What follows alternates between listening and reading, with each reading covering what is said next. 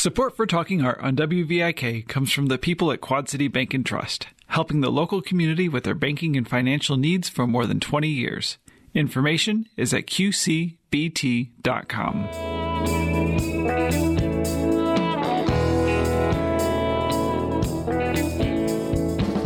This is Carolyn Martin, and I'm talking art today with Joseph Obleton and Karen Roebuck, co-directors of the gospel song play Black Nativity, which will be performed this weekend at the Playcrafters Barn Theater in Moline.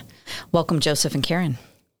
Thank you for having us. Thank you for inviting us. Black Nativity was written by the acclaimed poet, playwright, and author Langston Hughes in the early 1960s. What can you tell us about this production? It is Langston Hughes' interpretation of the Nativity with his cultural involvement in all of it. The songs that are used, part of the narrative that is used, is what Langston Hughes had envisioned it as an Afrocentric event. And so that's what you see, and that's what you'll be hearing as you listen and watch the play. It's a two-act play that it sounds like the two separate acts are quite different. Can you elaborate on that? Okay, well, the first act is about nativity itself and the celebration of the birth of Jesus Christ.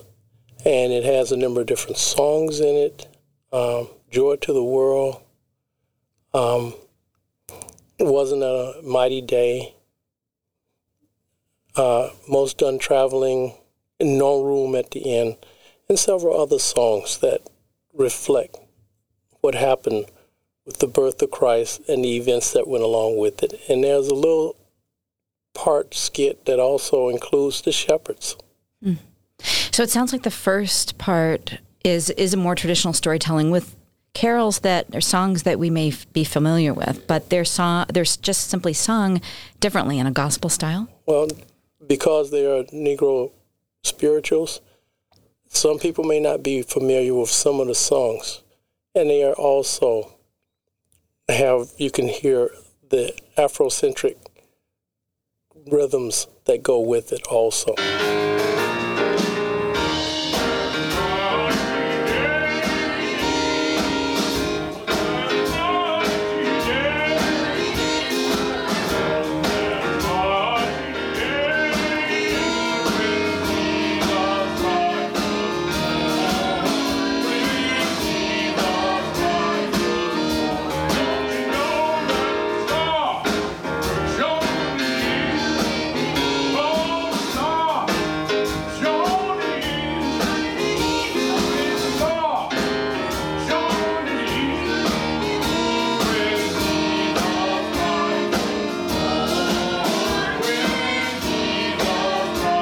How does the second act differ from the first, then? I guess the second act takes place in the church. And even though when you think of church, you think of more hymns, it has hymns as well as call and response or upbeat songs, but it also tells a story. Well, Langston Hughes so eloquently wrote about Black lives and experiences from the 1920s, I understand, until the 1960s. And this was written in the early 1960s and first performed off Broadway, which was quite, really quite remarkable for that time. When did you all first become familiar with this production? What you said is a good lead-in because I'm from Cleveland, she's from Dayton. And Langston Hughes' production was first performed at the Karamu House in Cleveland, Ohio. Oh. Okay. I saw it a few years after the initial time. Karen was familiar. Well, I'll let Karen tell you about that part of it. My first encounter with Black Nativity, I was in high school. Also in Ohio, which really is so extraordinary. And Langston Hughes was born in Joplin, Missouri, but he spent a fair amount of his life. Certainly growing up, he was in Kansas. We'll talk about this in a little bit. He spent 1 year fairly close to us in central Illinois before he moved to the Cleveland area. So what was it about the play that so resonated with you that made you recall seeing that in, when you were in high school? When I was in high school, I was always into dance. So ballet is my first love. And so when I first saw the production and I saw the dancing, I was in awe.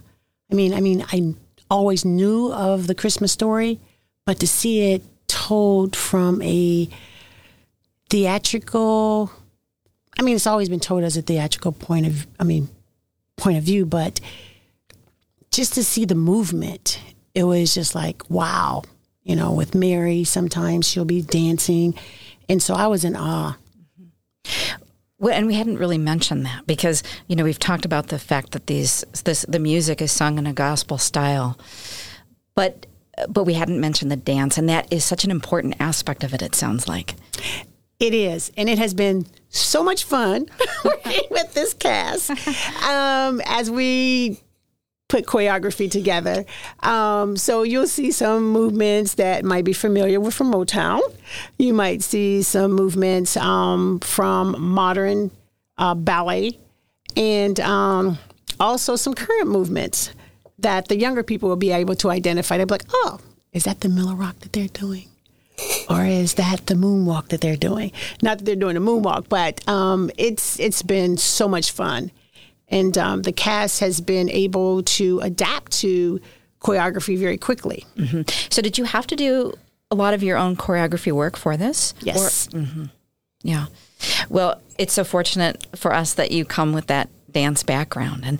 And in terms of the music, who is your musical director for this? The music director is Marshall Glover. Marshall Glover is a very energetic young man. And he brings that energy with him with practice and the arrangements that we're using for the music. They are very energetic. Yeah. What types of instruments are being used? We have a keyboard. It's extraordinaire, Kellen Myers, as well as his brother, Josh. No, his brother is... Can't think of his brother's name, but we've given him nicknames. We call Kellen Fish, and we call his brother Chips.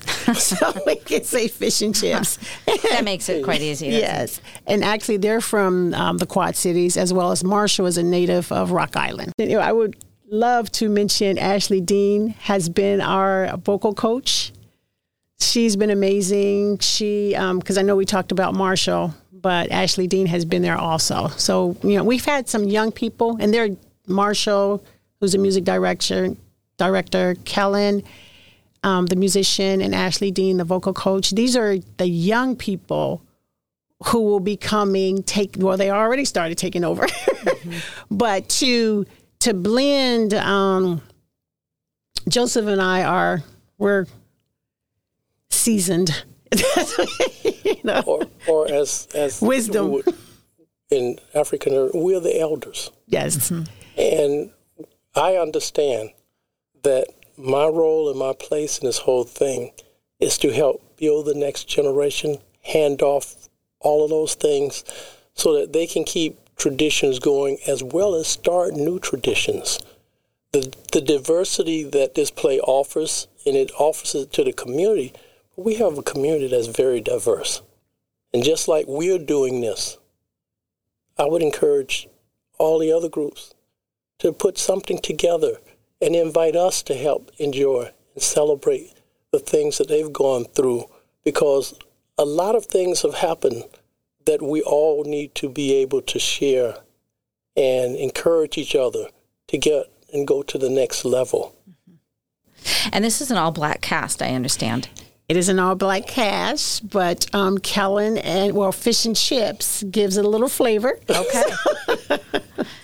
Yeah, and are all of your actors and performers, are they local? Did you draw from our community? Yes. Yeah, which is really lovely. And I know you put this on several years ago. In 2019 was your inaugural run. And then, of course, you had to take a break because of COVID. So are some of the performers repeat actors from before, or do you have a new cast? We have a number of the individuals that were in the first performance that we did a couple of years ago, and we have some new people that are helping out. Uh-huh. Yeah. Well, I'm really curious. This work has been described as a song play, and I love that term. I was not familiar with it. How does a song play differ from a musical? As we go through a narration, the songs emphasize the things that the narrator is saying, and they both are interwoven together to make this an awe type of experience. Mm. And we want the audience to come along with us as we travel through the Nativity, and especially when we go through the second act, where we are going to have the gospel music that will relate back to the Nativity. Mm-hmm. Langston Hughes, who wrote this play, was known for being one of the original innovators of jazz poetry. So it sounds like there's definitely perhaps a connection there. And I read that he embraced that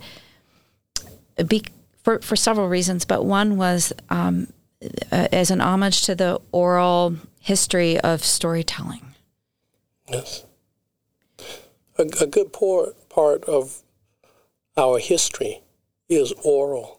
It was not written down. It was passed down generation by generation by the storytellers. Mm-hmm.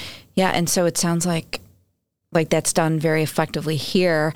I'd read this quote that the rejection of some of the written traditions and the emphasis on oral histories, that people were described as people who embraced this, who were jazz poets, were refugees from the printed page. And I loved that phrase. And, Langston Hughes contributed so much to the quality of life. He was a very well-known figure in the Harlem Renaissance and became quite a social activist. Yes. Well, yes, definitely a social activist. Yeah. So you're co-directing this production together. How did you get your directing experience? I've been involved in theater from when I used to work at Blackhawk College. I went up to Dan Hoy, who was there at the time, and I said, Dan, I'd like to help you with theater. And he embraced me and said, okay, well, come on, you can help me do this. We built sets. Huh. We had a lot of conversation in between building sets. But theater wasn't your primary role at Blackhawk? No. I was a counselor at Blackhawk College. And so he allowed me to see how this worked, and I really enjoyed it. Mm. So I volunteered with him for a number of different plays. And one day, as a counselor, some of my students came in and said, we're interested in doing something with theater or something like that. And Playcrafters had a tryout. So I took them to the tryout. And they did their parts, and they didn't have as many people there, so they asked me to read some of this to help them go through their parts. So I read it, and when it all came back, the director of the play called me up and said, you said you'd help us in whichever way we need help, right? I said, yeah. He said, well, I got a part for you. I said, well, I really hadn't thought about it that way. So it ended up that I took the part. That was the first play I was in. It was called Fences. Mm. And I was the brother of the main character who had been in World War II and had some mental issues. And so I got to act abnormal throughout the whole thing. And a lot of people told me, well, they gave you a role that was just built for you. That was fitting. Yeah. So what stage in your life were you in when you were doing this? What decade of life, if I can ask? I know you're retired now. This was about, 15 years ago? And since then, I've been involved in a number of different plays that they've had, Second Samuel. And one year they even had me as Santa Claus. Karen, how did you get into directing? Well, I have an uncle who was a founder of a local theater in Dayton, Ohio, called Creekside Players. And you know how when you're young and you're trying to figure out what you want to do in life. And so I kind of had left dance for a while. And he came and got me and he was like, hey, I have something for you to do. And so he took me to one of their rehearsals and he said, I want you to choreograph. And from there, I got to do a little lighting. And so I was like, I'm done. And coming to the Quad Cities, Gay Shanna Burnett, she had a group with Rocky. So I helped out with that. And then in the church is pretty much where I pretty much got my directing skills. I'm a breast cancer survivor. So during my stint with breast cancer, it became more of a way to escape. Danced it, and even theater, mm-hmm. because I was always dancing. But I had wanted to put on this play called Go Frankincense and Myrrh, and I had went to several people, and they were like, I even went to Joseph. So Joseph kept saying, I want to do Black Nativity. And I was like, okay, well, when you decide to do Black Nativity, I'll help you. And so it was real interesting. So I was like, okay, Lord, I'm going to go into this venue, and if these dates are available, then I'll do it. And the man said they're available. I said, you've got to be kidding me. And so I directed Go Frankincense and Myrrh outside of the church. And so that's when I became more interested in the directing aspect, mm-hmm. more so than the dance aspect. And it has been really fun, because you get to be more creative. You get to highlight other people's skills. And that's the great part about directing is highlighting those people who they knew they had a skill, but they were kind of shy with that. And you get to pull it out of them. Mm-hmm. And then everybody else get to see it. And you're like, wow, isn't that awesome? It sounds like they're parallels to being a symphonic conductor or something where you're trying to pull the best out of your yes. musicians. And in this case, your actors and your singers. So it is so interesting that you all are collaborating here, but yet you came to the theater from such different backgrounds. Yes. Yeah. Yes, we did. She mentioned the group at Rocky, and she mentioned Gay Shanna Burnett. I was in part in charge of the stage crew for the plays and things that she did the first few years that we were there. And we worked with Gay Shanna Burnett. She also was the director of the first Black Nativity that we did back in the 1990s, late 1990s. So it was performed once before, organized by Gay. And she's quite an extraordinary woman. Yeah. Yeah. Well, I was the producer and she directed it. Huh. So it was the first time it was done in this area. Mm-hmm. And what Karen didn't tell you, she also danced in it. What do you think it will mean to members of our community to be able to come and see this play? Them coming to see this play would give them a breather from what we've been accustomed to these last 2 years. But also, it would give them a sense of, wow, look what I've gone through, but look how far I've come. And a sense of hope, but at the same time, a sense of joy also through this season.